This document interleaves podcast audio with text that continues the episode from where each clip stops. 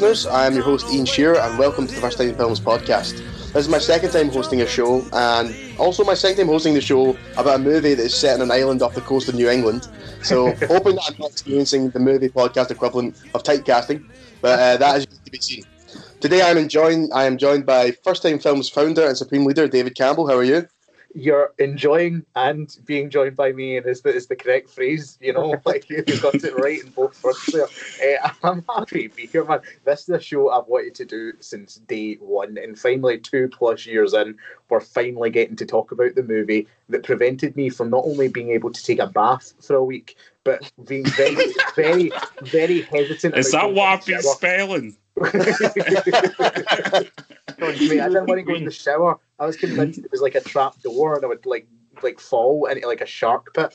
Like, oh, it's horrible. Amazing. I'm also joined by the dashing Stuart McLeod. How are you? I was brought here under false pretenses. David told me we were doing TMNT, and he lied. He lied to me. The liar. we're no TMNT. We'll do it another time.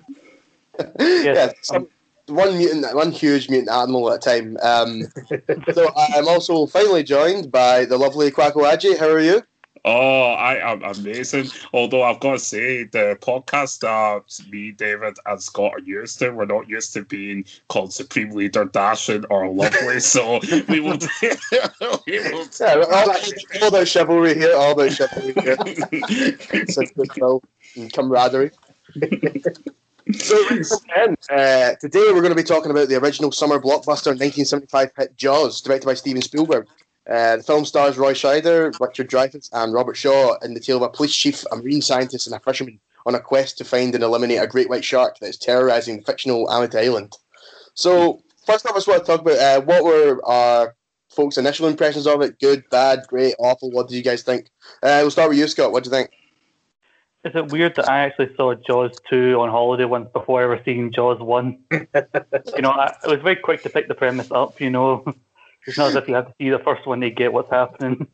So, yeah, did you think did you think you may have been confused? You may have been confused going in because uh, you may have been the same shark before the Vengeance. Is this, is this the shark, the twin brother of the shark from before? so, and then what about you, David? What do you think? Initial impressions? Oh, it scared the bejesus out of me when I was younger. Uh, honestly, like this, a Jaws, the whole Jaws series was an ITV2 uh, special. Like they seemed to have a hard on for this series for many, many years. It seemed like every weekend couldn't go by without one of them being shown. Uh, but my dad let me watch it when I was far too young for it, um, 22 years of age. Not kidding on. I was like something like that. my first time watching it, like like I'm being genuinely serious. Couldn't sleep for a week, and I went after sixth year with Jack uh, to see his family in Australia, and they kindly booked me a surfing lesson, um, and I, I didn't want to refuse to do it. Right, I didn't want to refuse to do it, so I did it.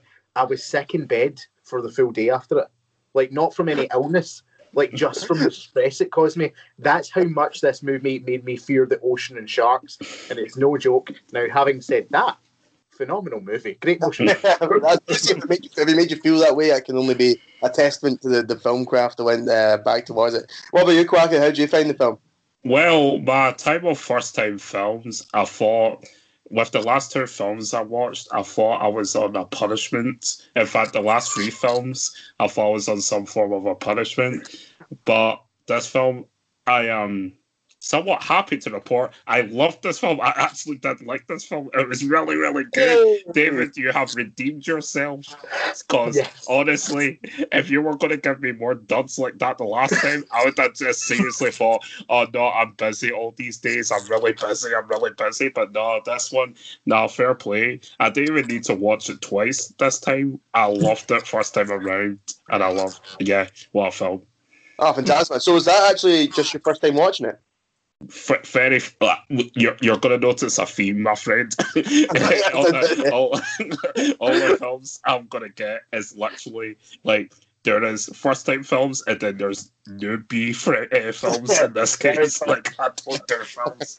oh, fantastic. Fantastic. Well, actually, that was actually something to bring up because uh, I was going to ask if anyone else, if anyone else first time viewing because I'm sure like a lot of people saw this film growing up, uh, watched it as a child, but it's kind of became a thing and uh, like things I've been reading about it that uh, like everyone remembers the first time seeing Jaws, remembers the exact time. And obviously for Quacky that must have been the past couple of days. has a better memory than any of us on it.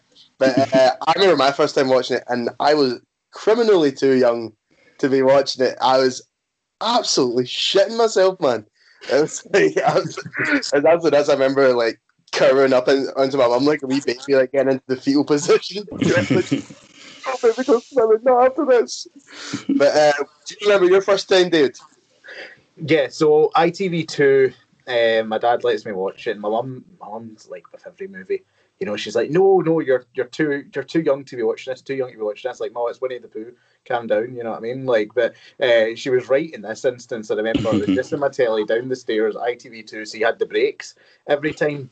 And I'm literally being serious. Like, it's, since the very first night I watched it, like any form of urinal or anything with water attached to it, I, I convinced myself the shark could attack me but in those like despite the fact it's very clear in this movie it can't go into like too shallow water I was convinced that if I washed my hands, like somehow the shark would get me. And that was the very. I was going to ask, what kind of bath do you keep in Erskine? did you did you just did you just say, oh, the Erskine Bridge is out there? Let me just take a bath in there instead. I've always uh, the the one memory apart from the fear that stuck out is the way that um what's his face says hoopa. Like that's always stuck with me. like, I've always found that really really funny. Hoopa. Amazing. What about you, Scott? Do you remember your first time watching the film? Uh, I don't remember how old I was when I watched it. I was old enough that I already knew what Jaws was. I was seen the second one. I think I think of a certain generation of people who came who were born after us came out like already know about it because it's that iconic. You know the the music. I'm sure, like David said, it was on ITV one one night and I had nothing else to watch. And my mum and dad probably loved it when it came out, but as they got older, they realised well, they didn't really like it that much. It was when my dad came in. What are you doing watching this shape, bloody stupid rubber shark? All that. that's my dad is uh, one to do. Yeah, that's mad. Do you know it's crazy that it's crazy watching it back again. Did you know that it was actually rated like PG family friendly when it first came out in 1975? So you could actually, so kids were allowed to come in and see that as long as they were accompanied, accompanied by an adult, which is absolutely ludicrous. I mean, I can't imagine Just, being despite like a severed leg floating. Not, not even to mention just the shark attacks, just the uh, floating decapitated heads, yeah. other other floating limbs. People cut people get cut open bite mar- bite marks in the uh, kind of like book of shark horrors that they seem to be reading through obsessively in, the, in that first half. Um, that is mental. Yeah, absolutely. PG. yeah, exactly. And it's funny because um, when, they done the kind of initial test screenings of the film, um, Spielberg was actually kind of taken aback by how kind of scary and jumpy and seeing popcorn flying in the air by how scared, scared they were. So he actually went back shoot and see the scene with the floating head. That was actually added in later. He said, "I want, I want to go back and make it even scarier." So they went and got a prosthetic, and got a prosthetic head and had it pop out of the boat in front of Hooper when he goes to search the boat during the night. So like, I can't believe upon knowing it was gonna. It was scary. They made it scarier, and then said it was PG, PG, all right for kids. But uh, that's the, that's the thing, though. Like, I don't understand how Spielberg hasn't really done like a proper horror movie since this one. Like, because after this, like this was the one that really launched him, right? But then see if you look at his filmography after this, it's like E.T., Indiana Jones, like Hook. You know, it goes on to direct Hook like like over 10 years later and i'm just like mate where's your movie about? I don't know a bee make bees scary. You're clearly very good at this horror. Jones had plenty of his scares you. Know Kali Ma Kali yeah so the, there's definitely like that kind of like and but we also well before he made jaws he'd done it i think it was a tv series called Duel which was also about a monster. So i think that was uh, something, something that inspired him especially when it came to jaws because uh, he was actually he wasn't actually the first director who was brought on to take that project. It was another director, but then they kicked him off because he kept referring to the shark as a whale, and they lost faith that he was going to be able to continue making the film. Absolutely not. So let's say I just got you brought up something. You said talked about the big your dad talking about the big awful rubber shark. I want to talk about that. What did going back and watching it again now, and even just for you seeing it for the first time, Kwaku, um, what did you guys think about the shark when you actually finally got revealed to you in that last uh, that last half hour or so, uh, Scott?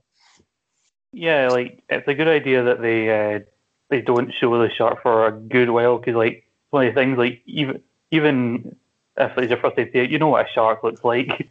like you don't need to be told what a shark looks like. I mean, you've probably seen the poster of it and everything. Like it's not right there. and like it made didn't make the same mistake the sequels of this thing made, where the shark is on screen a lot more and they expose just how dodgy the shark looks. And apparently, this would be in the very same case for this film. Apparently, but apparently they realised that this animatronic doesn't look too good, so they cut a lot of scenes with it on screen. And so basically, the whole best thing about this film was the suspense of not seeing the shark till the last wee half hour. Apparently, wasn't uh, wasn't the original original plan. It was just a, as Bob Ross would say, a happy little accident. And every day, what did you think about the big animatronic shark? Well, the thing was, like like Scott's saying, they realised it didn't look too good, but the bloody thing didn't work a lot of the time either when they were trying to film it. Like apparently the, the production was shut for for like days while they tried to make the shark work. Like in Spielberg at first was insistent. Like he was like, nah, like this bloody shark is going to bloody work. Uh, but then, like Scott's, like Scott said, happy little accident. It works so much better because of the fear of not seeing it and like the acting mm. just above the water and they're getting pulled under. But I do think it actually makes it more effective, like when you finally do see the shark in that last act, because even though it's not the best looking thing, you see it so briefly when it's passing like over the water. It is quite scary, and then at the bit when it's on the boat, like in like spoiler alert, eating Quint, uh, like, like full on devouring the man. Uh, like it's it's terrifying. It's terrifying by that point. Mm. So like like Scott pointed out there, uh, great phrase, happy little accident. It worked out so well for this movie that things went the way they did with the shark. Sure, and uh, well, coming coming in coming in uh, completely fresh in this the first time. How did you find the shark when they finally revealed it in its big kind of rubber animatronic glory? oh, oh my god! Like, it, like touching on with what everyone was saying about not seeing the shark and everything, like that element, but also for me, as as a DJ and someone that loves music, the music on this is absolutely genius. Like I don't know the do do do. I like I knew that bit of Jaws before I watched it. I don't I didn't know it came from Jaws, but that's another thing. Um, but for me, like not seeing it and hearing the music, I actually felt my heartbeat going this at the same rhythm of the music, which just added to that. And it's just like, oh shit, kind of thing. and yeah. uh, when it was devouring Quint, that was just that was quite horrible to see, and especially the way he it's like he loses his grip, like he, lo- he loses his grip because the canister hits his hand. Oh. So he has that pain, but then he's going to get a greater pain later on. yeah, that's just the, that's just the tip of the iceberg when it comes to this. It's like he traded a sore thumb for a kick in the balls. there's, a, there's a line when he says in this that I recognise this from The Simpsons, and I didn't realise it came from from here when he does the bit where he runs his hands in the chalkboard and say, "I'll kill him for this." I'll track him for three thousand, but I won't. I'll kill him for ten thousand. It means that Willie uh, is ordered to get Homer back from a cult. He goes, "I'll kidnap him for a hundred, deprogram for 150, and kill him for 500. No, just the first two. Okay, I'll throw in the killing for free. like I didn't know that came from from this. You know, Simpsons always love to uh, like and get jokes from pop culture. I just didn't realise that this was from that. Maybe it's because I've only seen Jaws once. Yeah. Sure. Um, well, see, the thing with the animatronic uh, shark is, I feel like it get, I actually feel like it gets a really bad rap. I actually don't think it was that bad. I feel like, as David was saying, as David was saying, I feel like um, it does. The threat of the shark is already been established, like the whole way through the film, and you get and you like get the kind of build fear, and you know like what the shark's capable of. Um, so when you eventually see it, it's actually not. It's actually I don't I feel like it's you, you're like you have your like imagined idea of it, but that's it there. That's that there in front of you anyway but you also have everything that's been sitting in the back of your head, like this threat. It's been developed over the course of the thing. And I don't know whether this is something that they mentioned uh, because uh, because maybe they thought the animatronic looked bad. But he was talking about how he has like kind of dead eyes, no soul. So maybe, it's actually made sense. It actually made sense that it was this big kind of unfeeling, unfeeling robot monster. So it may actually worked in it. May actually work in his favor. I kind of like going back and watching now. I remember like going and going like, oh, I can't wait to see the big shit shark again. And then I saw, I was like, really not, really not bad. I thought like um it just just a couple of moments where I was a bit like kind of you can tell it's just like kind of like just a kind of robot going back and forth. Ian, mate, I'm telling you, right? See, as someone who studied uh, these creatures uh, to make sure I never get killed by one, their eyes are like that, mate. Like any documentary you watch, there's nothing there. And they say if you get attacked by a great white, here's my survival guide, people. And this is this is established through years of research before going to the harsh seas of Australia. All right, you stick your hands in the eyes. That's what they say. Like stick your hands in the eye sockets because that will cause it pain. Uh, apart from that, I think you're you're right about the animatronic, Ian. But do you know what? I, I have a sneaking suspicion, I have a conspiracy theory that the animatronic legacy has come from the shit animatronics from the Jaws ride at Universal. I think people think that like, it's like the same shark. So when they see the one at the ride, they're just like, oh, the one in the movie must also be shit. Do you know, can I just say, David asked telling people to stick your hand in the shark's eye is like when Bobby the barman told Winston to stick a finger up the dog's arse to stop him from attacking him. You know, Minty, is there also something that says you need to punch it in the nose, or is that a dolphin that comes at you? I'm sure there's some sort of sea creature that you may smack on the nose that will hurt it, or something like that. I, I, I, if my strategy fails, follow Scott. We're saving lives. Alright. yeah, you never knew you were going to come into the first time film podcast expecting a movie podcast, and you come out with survival tips. Uh, I'm deadly serious. You're all laughing. I'm deadly serious. yeah, Dave's got some today shark boxing. Uh,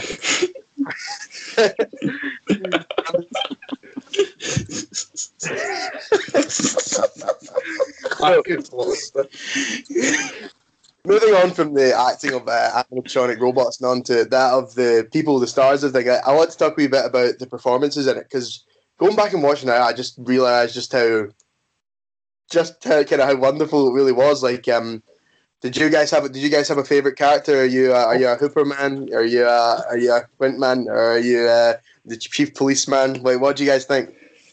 Uh, Scott, go first. I was going to say Hooper, out of the, the three characters I think that uh, aren't complete idiots in this film are obviously Hooper, the Chief, and uh, Quint. But out of the three, I think uh, Hooper was my favourite. He seemed to be, for a lot of it, the only person talking sense for the majority of it, even mainly because he knows about uh, sharks. And like the bit towards the end where he's in the the cage, like I was so fear for, for him, like because like Yeah. he's right down there with the with a shark, and yeah, there's a lot of people, like these three are the three that are your most root for, uh, because like the bloody mayor. I used to think when I first watched this, like this whole thing with the mayor not shutting the beaches is like so unreal. He's just an arsehole for the sake of it because he needs someone other than the shark to dislike. But watching it in 2020, where somebody won't close something down for the sake of human lives, is really it's a lot more easy to get behind. So, you know, the relevancy of Jaws is still relevant today outside just the shit your pants fear of a shark biting you. Which, uh, really, remember Billy Connolly always saying, like, you went to Australia and you didn't want to get in the water because of sharks. And he said, someone told me, yeah, they don't like the taste of, uh, of humans. But they don't, they don't realise that until they've already bitten you. wise words. Wise words. What about you, David? Who's your fa- who's your favorite character or favorite performance? Oh, but I have to. Uh, Hooper's so delightfully weird. I'm tempted to say him because Hooper does like see the faces and all that, and certain things he says like behind people's backs, and then he's like, "Right, I'm going to leave. I'm going to leave. Okay, I won't leave. He's such a diva, and I respect that personally. uh, but like, hey, I've got to go with Quint. Uh, his introduction is wonderful. We've discussed the scratching on the on the blackboard, a horrible, disgusting sound. Uh, but you know, man, I can sympathise with him because, like, obviously, it gives both of them a hard time. But you know, he knows it's the Chiefs' first time in a boat. He's he's been more delicate with him than Hooper, and he's trying. You know, Hooper doesn't know. Oh, Quint said that was a shark when he first caught it in the fishing line, and bloody Hooper's like, no, no, it's no, it's like a swordfish or something like that. And Quint was bloody right. You know what I mean? Quint was right. He just didn't expect it to be as fucking big as it was. That was his only downfall. yeah, that, yeah. Maybe maybe his ego got his ego got in the way sometimes. Thought he was the expert. But uh, what about you? What about you, Quacky? Who's your favorite character? Um, it has to be Quint because of the way he commands respect and stuff. Uh, One of, one of the scenes that really hit me was when they were in the boat, they were drinking and having a laugh and showing each other their scars and stuff and having a laugh about it. And then he was asked about a particular scar in his arm. And it's like, oh, what shot caused that? It's like, no, he was actually on a ship that got torpedoed by the Japanese after Hiroshima. And it's like, it got all serious and he got everyone's, like, everyone just shut up and they had that mm-hmm. kind of respect for him, if you get what I mean. Yeah, absolutely. I'd sequence- never. Man. Sorry, go for it. No, I'm saying that whole sequence, the best part of the movie for me. I Mhm. love that whole night where they're talking, like, and it just sums up every single character so bloody well, man. Like, I love it so much. Mhm. Yeah, the, the fact that his story comes only like less than a minute after Hooper like t- t- reveals his chest and like there's nothing there. He goes, he said, mentioned a woman's name, went, she broke my heart or something like that. And, like, they'll have a laugh. Yeah, no, do you know, I got I got to agree with Kwaku there on this one. Quint is probably Quint's got to be my favorite character. Just um, Robert Shaw's performance has me just so so raw and so raw and visceral. Like, ugh. you really like get that kind of kind of hardened hardened fisherman kind of like it just really it just it just really really sold it for me. And he just like kind of he seemed like the most reasonable and the most set in his ways. But he's set in his ways because he's right most of the time. Like the example you gave, David, and. uh Hooper was also so fantastic, but yeah, he does definitely did have that uh, kind of tendency to be a bit petty. Like I remember um, Hooper telling him what to do, and he's like grimacing at him behind his, behind his back, sticking his tongue out and all that. Uh, but no, no, Quint's fantastic. But I feel like we haven't we haven't been given enough love to uh, Police Chief Brody. I think he's really is the kind of um, he's the kind. Even though uh, Hooper and Quint are probably the biggest characters, I think uh, Brody's definitely kind of the heart the heart of the film. Like obviously he's your kind of your kind of handsome handsome leading man, of course. But uh, yeah, completely like, an alcoholic as well. He gets brought to a bottle of wine. He pours a pint of. the pint of wine, pint of wine was wonderful. Should have moved to Scotland uh, with drinking habits like that, man. Like, Yeah, exactly. imagine- So imagine you introduce him to Bucky. Like, what would he would be up to, man? He'd be loving it.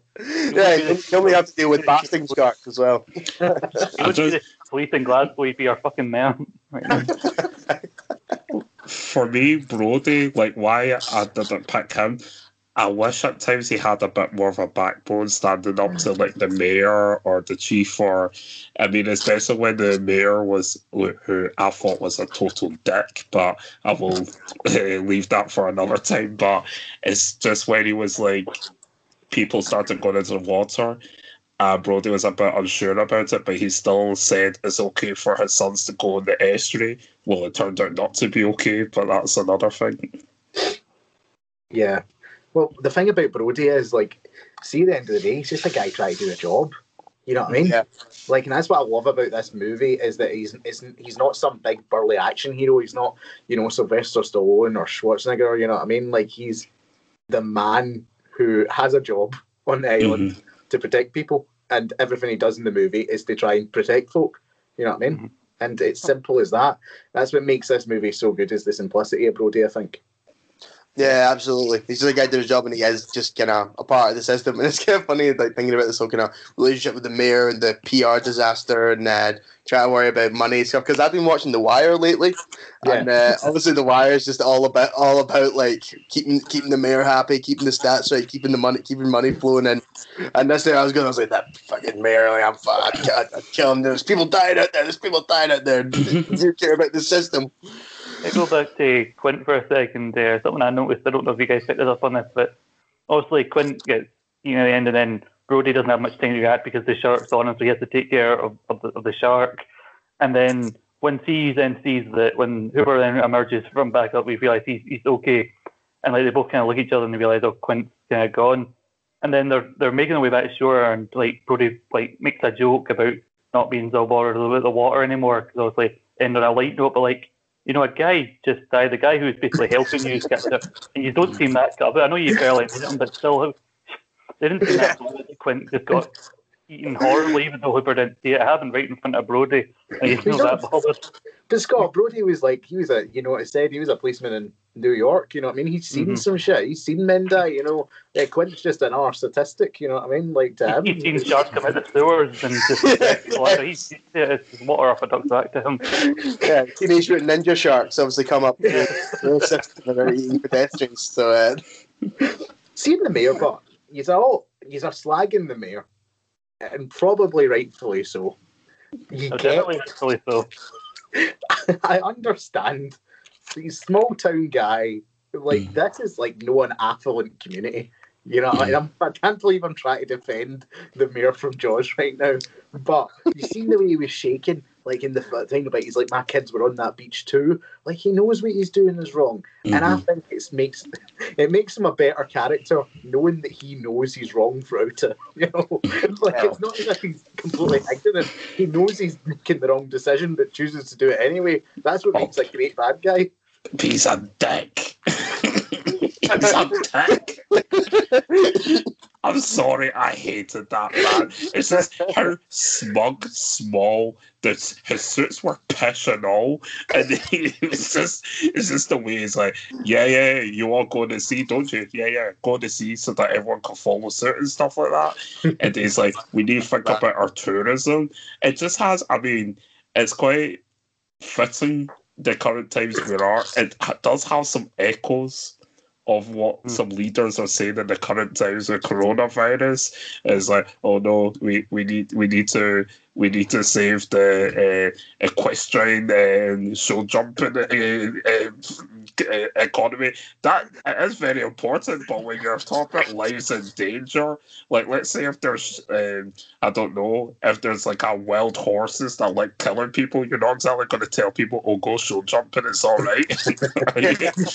Quack, you could say the shark was eating out to help out. You know what I mean? yeah, they're gonna jump out. well, well, the problem with eat it, the difference is eat out to help out pays for up to fifty percent of your meal, not hundred percent like that shark was taking a greedy bastard. A, we- a weird, Yeah, a weird moment about this. There's an unresolved storyline here with the shark that I uh, I need to resolve here because there's a bit right before the little boy gets uh, killed that the guy's playing with his dog on the beach, right, and right before the kid gets attacked, he's guys shouting out for the dog. You see the wee set that the dog was chasing, and we never see the dog again. Did the dog get eaten? Is it weird that I'm more upset about the dog potentially dying than the child? I, I think the dog's a goner, Scott. Like you could do a spin off with the dog. You know, maybe the dog went on to become Cujo uh, from all he's seen. Uh, but my, my first instinct He is the swam dog. the Atlantic, the first dog to swim the Atlantic. fucking swimming bud like next Disney.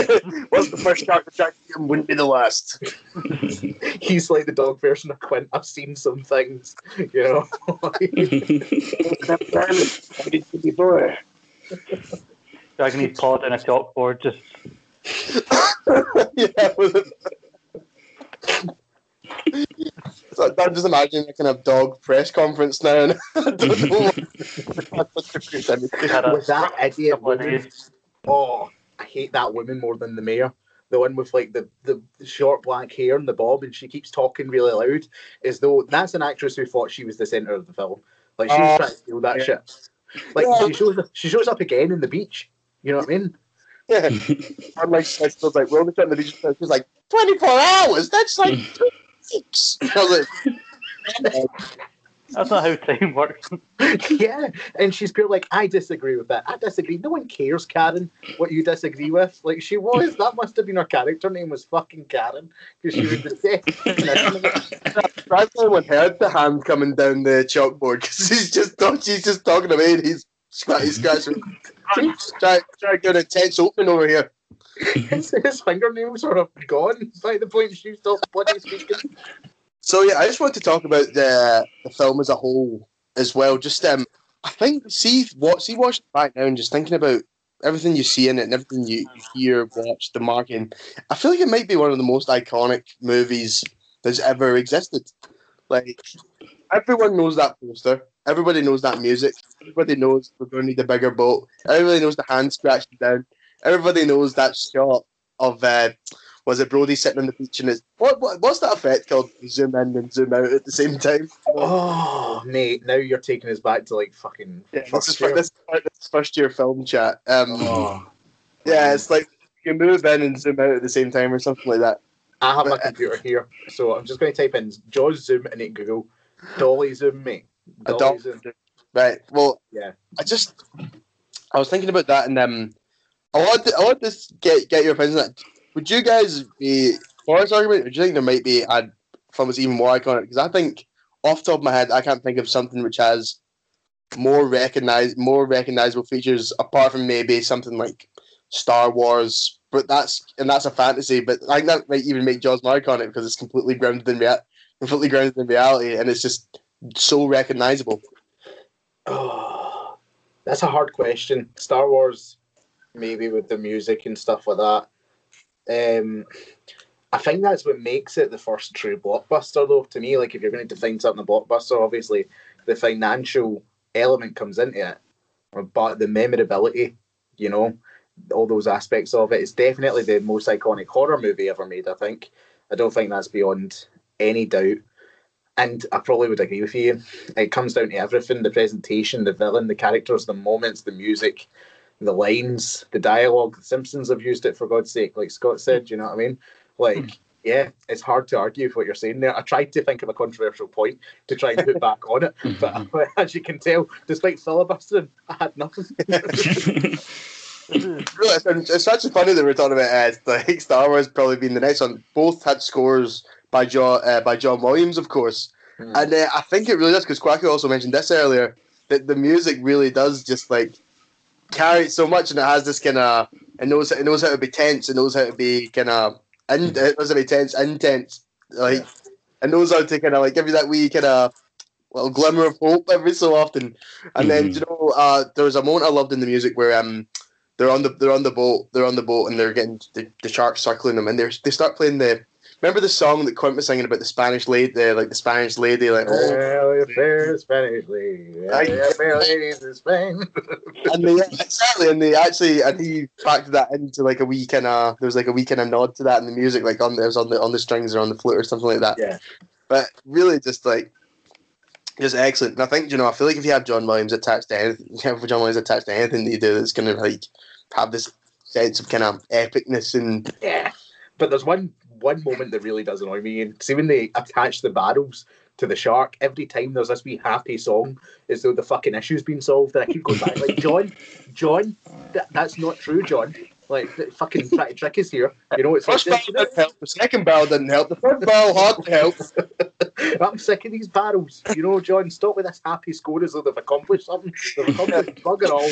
Uh, gonna that's, die. that's, that's what equivalent of a groan, like a, oh, another barrel. Okay. I, I had a silent laugh. Well, not a silent, a quite a loud laugh to myself at how American it is. Is that what can we do to solve a problem of a shark? Hell, let's just get a water and shoot the damn thing. like, like, People with dynamite and everything.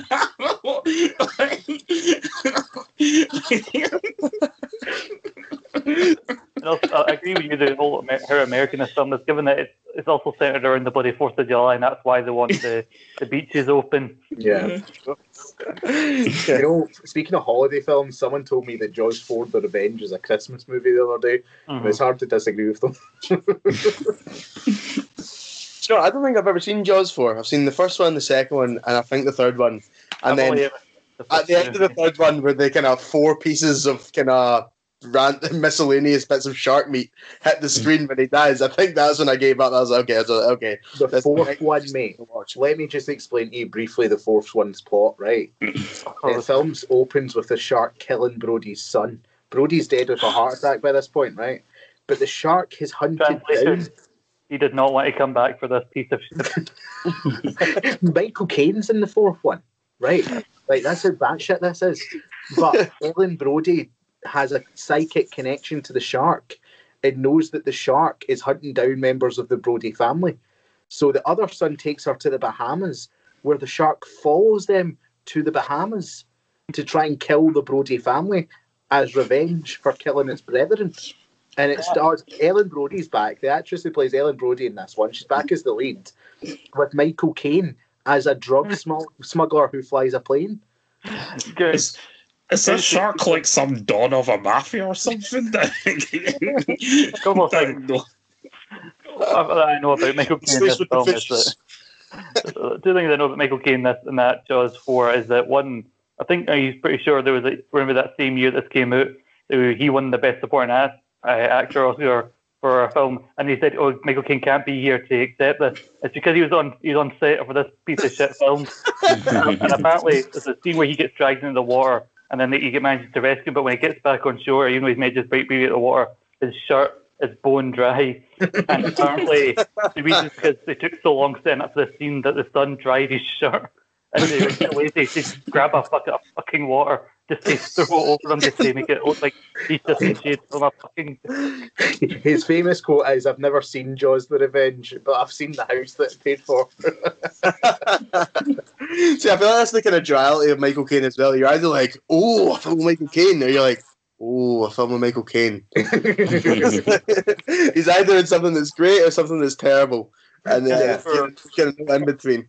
I can't remember who it was. That somebody did an impression of Michael Caine, and they do it to the people often ask me, how do I choose my, my movies? I'll look at the first page of the script and the last page of the script. And the character they want my plays on both pages, I do the fucking film. does actually seem to be, when you look at some of his later stuff, yeah, that does seem to be his, uh, his process. Yeah, we showed up for like 45 seconds in Tenet. but I think it's just, you know, him and, him and Nolan probably just have something, have, have something, some sort of agreement going on. I think Nolan's just like, you know, we should probably throw Michael a role uh, it's been a while since he's done anything. You know, don't give him too much. His memory's gone. Uh, but you see everything that now you see me films the ones about the the Bank I love these films, but he could not look like he wants to be there less, especially the second one.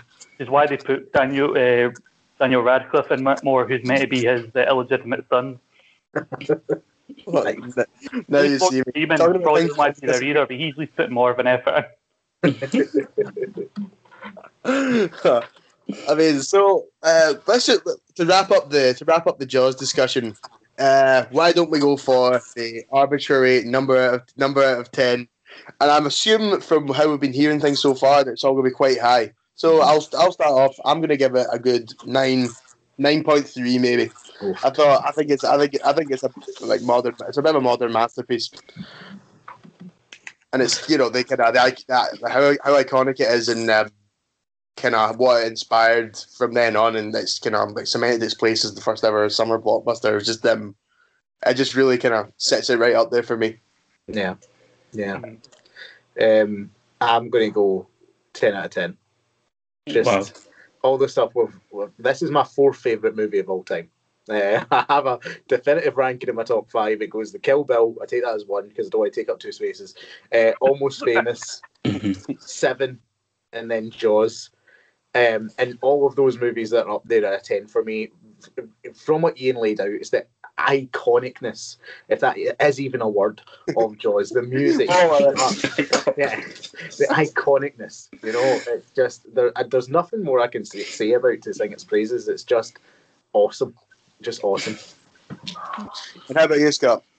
I was going to say much appreciation to uh, David for Seven being his third favourite film of all time. That's currently tied as my number one favourite of all time, along with uh, In Bruges. Ooh. So it just goes to show the kind of uh, dark sense of humour I kind of have.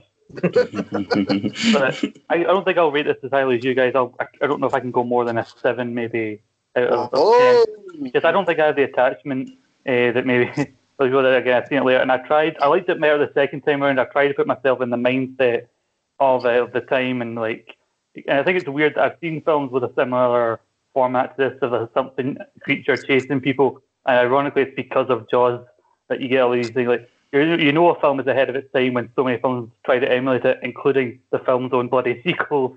like, the idea of this being the first ever Star Wars blockbuster, I just sat there when I hear that, I think, Jesus, thank God Star Wars came out two years later. Cause, but you know, I did enjoyed it a lot more at the same time. I mean, the second half where it's just those two on the boat is better half of the film to me because uh, everybody else on the island just seems like a bunch of fucking black jawed yokels, especially the guys who try and go out to catch the shark. Is that another Simpsons reference to Cletus the Slack Slackjaw Yokel? it, it is, yes. It's also you look at half the people like they're all standing around like I think I think Hooper says they check the bite rate or something like that. The shark they've got, and one's like the what? it's like the what? people you've ever seen in your life. uh, well, you know, maybe maybe a bit more bit more hot, a bit more harsh than maybe we've we've sung its praises. But you know, we need we need we need someone in as a contrarian, someone to t- someone to put us in our place, and we start putting it on too much of a pedestal. Uh, well, in this scenario. what about you, Quacky? What do you think? First time watching Jaws, what do you reckon? Mm-hmm. No, I would have normally given it an 8 out of 10, but however, because it is a film, I would, well, of the limited films I've seen that I would normally watch, like, I genuinely would never have. I can't think of a time I would have put this on, so I'm going to give it a 9 officially for that. I can't give it a 10, but I'll give it a 9. Cool. Well, fantastic. Well, I think that just about wraps up our um, discussion of Jaws for the day. Uh, moving on, before we wrap up uh, the podcast as a whole, we have a couple of news stories. So um, let's get into a couple of things that have been happening uh, this week. First thing I was wanting to bring up was uh, we've just got a sneak peek into Tom Holland as Nathan Drake in the new adaptation of uh, the PlayStation game Uncharted. Uh, I just wanted to get a wee kind of get a wee consensus of what people thought. Well, what people thought on that. Well, what do you think? dreamy. Very dreamy. He is dashing. He is dashing. Uh, it's great. like when I first saw the photo, I was like, "Wait, I mean, isn't Nathan Drake meant to be a kind of not quite, not quite middle aged, but kind of gr- kind of gruff old, young, gruff old young." But then I, saw when reading about it, he's actually going to uh, be playing a young, young version Nathan Drake. Uh, it's I, when I look at the image, I go like, yeah, yeah, I think okay, I get out of this. But for some reason, just I think Tom Holland just has one of those like really young faces. Like he just looks like a wee, he just looks like a wee boy. but you know, if he's played if he's been a young version of Nathan Drake, I can probably get down with him because he is a very kind of very kind of charismatic actor. Uh, what about what about you, Scott? What do you reckon? Uh, I'm not really much a gamer, I've never played Uncharted, but I've heard a lot about this film. I've heard this has been one of these films there's been adaptations they've been wanting to do for years. Every time I hear about it for years, I hear people say Nathan Fillion is uh, is uh, Nathan Drake. So I almost forgot what the guy's name. That's how much uh, like the bloody Spider-Man PS4 game came out like what last year, and I've only got it this year. I, I got I played it like a month ago. That's how I'm not much of a gamer I am. But you know, I've seen an image of what Nathan Drake's meant to look like. I've seen Tom Holland. Uh, that was one of the things I'm like, oh well, he looks fairly accurate. I have no idea how he's actually in the film. the guy in the cover, so I feel like if we could give, give him points on that, give him points on that anyway. yeah, he has a passing resemblance, and yes, uh, I think it aids Tom Holland uh, to have a very young face, given how given he's playing Spider-Man, he's locked into that for the foreseeable future. Sure. Yeah, so he'll just be playing yeah, every movie adaptation of all PlayStation games. Uh, just yes, stuck in an yes. endless, endless nightmare of video game franchise. Uh, with really good Tom Holland uh, in Fast and the Furious Tokyo Drift uh, is what I need. uh, that's that's what I need. Drift's contract. Written into his contract. Don't forget, you're here forever. Saying here, you're also giving up your soul. But, uh, what about you, Quacky? What do you reckon? You much of an Uncharted fan? Uh, pass. I've never heard of it. Dude. I've never heard of the game. So go into his Instagram, Quacker. It's wonderful. It's a great so yeah, I, I wish him best of luck, Kai. Sure. I mean, fantastic. A wonderful, wonderful insight there. I did read though, which did worry me, was uh, it, see, see, seems like uh, it's went through six directors. Went through six directors and the kind of pre-production, the lead up to it. So that was, I mean, here Travis Knight, Dan Trachtenberg, Sean Le- Shawn Levy, Seth Gordon, Neil Burger, and David. Russell. So they've all joined and left the project in kind of in turn from each other. So the seventh director, so the seventh director is finally is uh, Ruben Fleischer, who you'd know from Zombieland, and he also directed that Venom that Venom reboot recently. Oh, so don't, what do you expect for Sony? Like honestly, yeah. I'm not going to rant for my second time being here, like in a row on Sony. But what do you expect from Sony Pictures? The fucking equivalent of throwing shit at a wall and seeing what works. Or fucking. Are we talking about Venom or are we talking about the film? oh, if we're just talking about Sony, mate. I hate them. I'm not getting into it. It's going to get my blood pressure up. Saying, don't, I'm glad we've been don't, don't be too harsh on the, the, the Venom film. I'm I'm literally wearing a Carnage T-shirt right now. So, oh well. So, in, in that vein, do you reckon? Do you reckon you might have some fa- some faith in this uh, in this adaptation, considering that you're a fan of it, a fan of Venom, or is it just the character of Venom you like, or is it the movie with uh, the movie with I didn't Hardy you?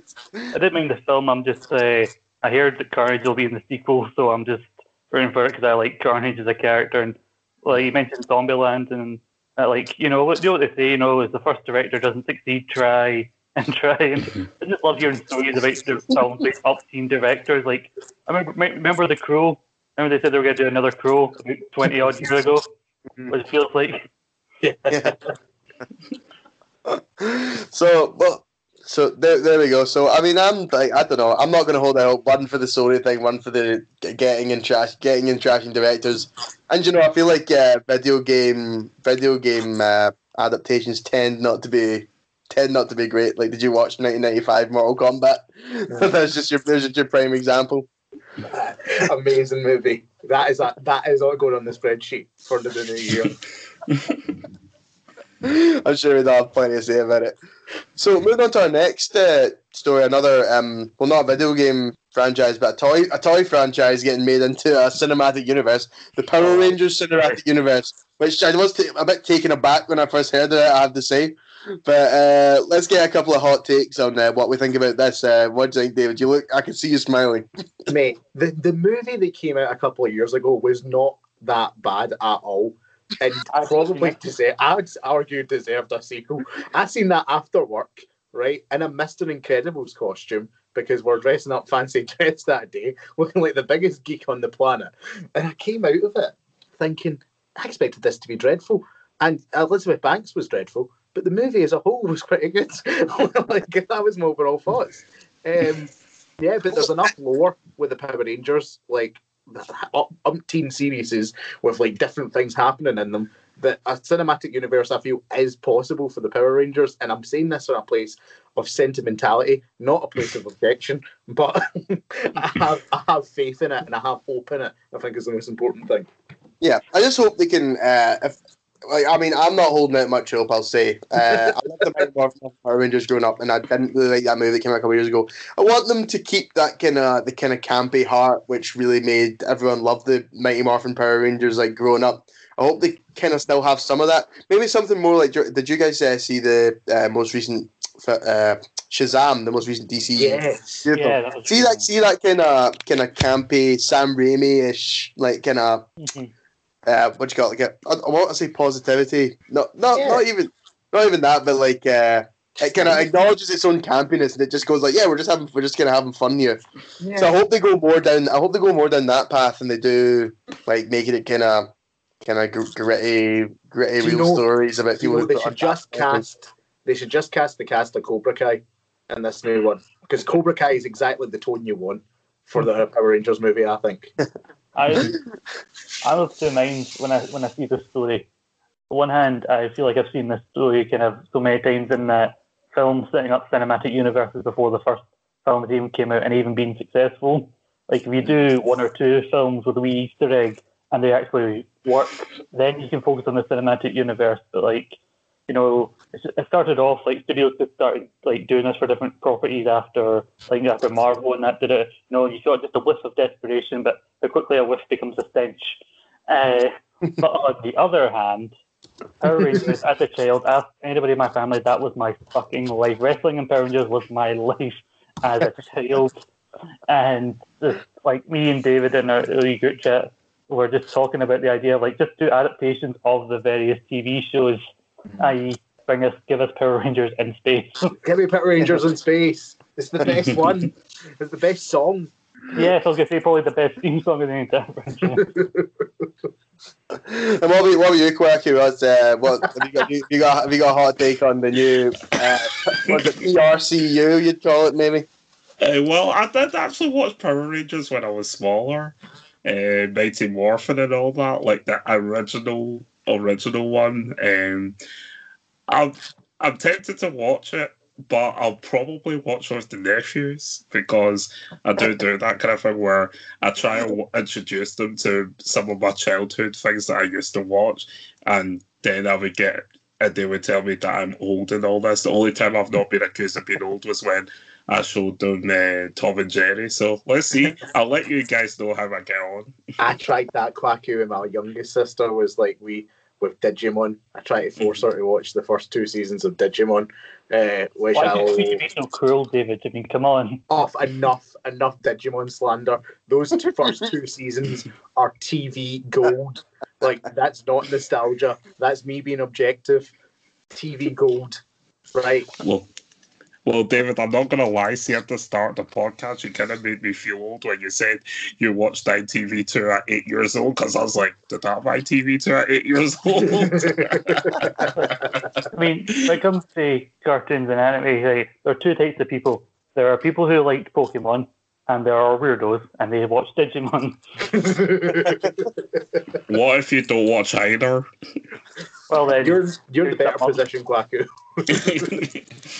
You, you probably know what women look like.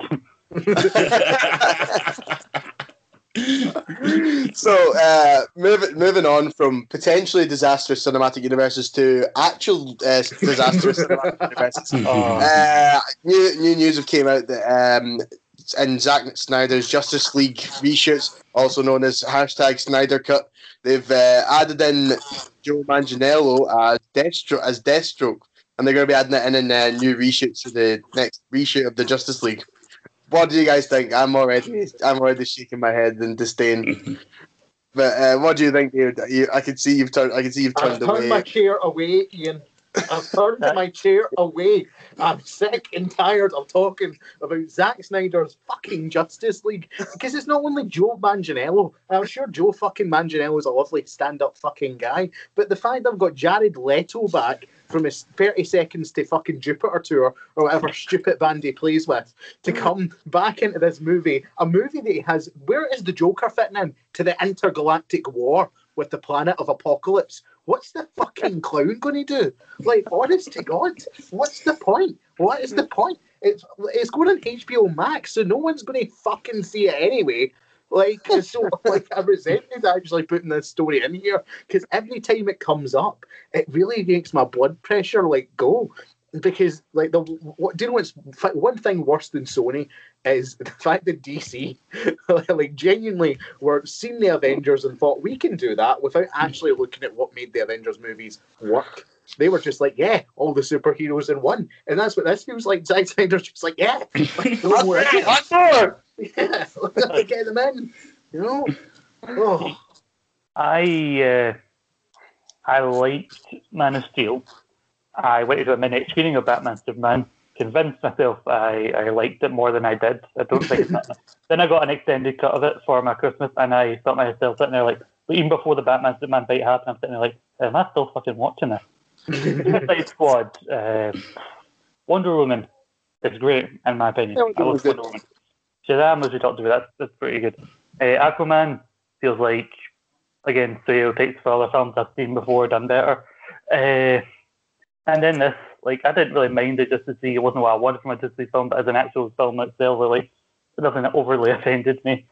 But can somebody tell that someone sits Zack Snyder down and just tell him, listen, mate, if you can't make a film that has, that can be le- shorter than four fucking hours, because you did this with Watchmen.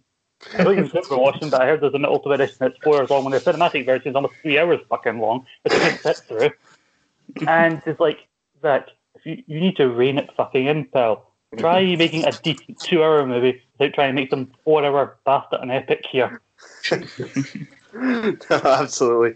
I just think that they should just Zach. You tried and you failed with the Justice League. Just let let it die. Stop trying to reanimate its horrible, twisted corpse. It's already decayed. Nobody cares about it. Nobody It's already cares about it dead. anymore. It's- you tried it's your already- best and you failed miserably. Listen here, never try. And you know what? Oh. me, I've not even watched Mission Impossible 6 because that fucked up this movie because, like, Henry Cavill had a mustache for that film, which was the whole thing with the CGI. Like, I've, I've, I've, from what I've seen of the plot of, of uh, Mission Impossible 6, I'm like, what exactly is necessary about Henry Cavill's character having a mustache? Shithousery, Scott. Shithousery. That's all it was. they were just like, no, fuck you, Warner Brothers. They were just like, no. Can I just also say, Henry Cavill looks like he looks like someone who should be able to play a good Superman. He looks like Superman. He's a built fucking guy. He is not a good actor. I realized that halfway through watching Batman v Superman and cinema. I was like, you are not a good actor. you, you looked into this role that you kind of look at, look like you should be able to play, but you are to- he- to- you are that, that, see, it's horrible acting has taken away my ability to speak. you know, I let, let, that's the thing. I'd be more interested in a movie that was titled fucking Zack Snyder and Henry Make a Porno. You know what I mean? If Kevin Smith hadn't done something similar first. Uh, but, we'll, we'll, we'll, we'll, you know, there's nothing else to say apart from, like, who the fuck cares, I think.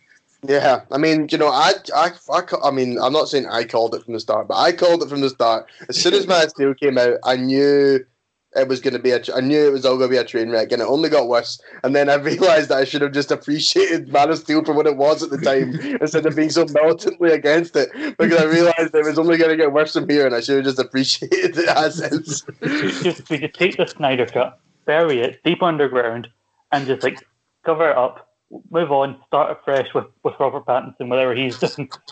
Hey, that, the Robert Pattinson cinematic universe. I've been saying this for ages. Yes, yes, yes. Pattinson verse. I agree. What, what about you, Quacky? Um, have you uh, got, got you, you know the answer to this. Quacky cares not. well, you- very well I was, I was, I was just politely sitting here nodding away, going, "Yep, yep, yep," and then you come to me, I'm like, eh. Quacky hasn't recognised a name since Ian introduced Scott. Like, Who's Scott?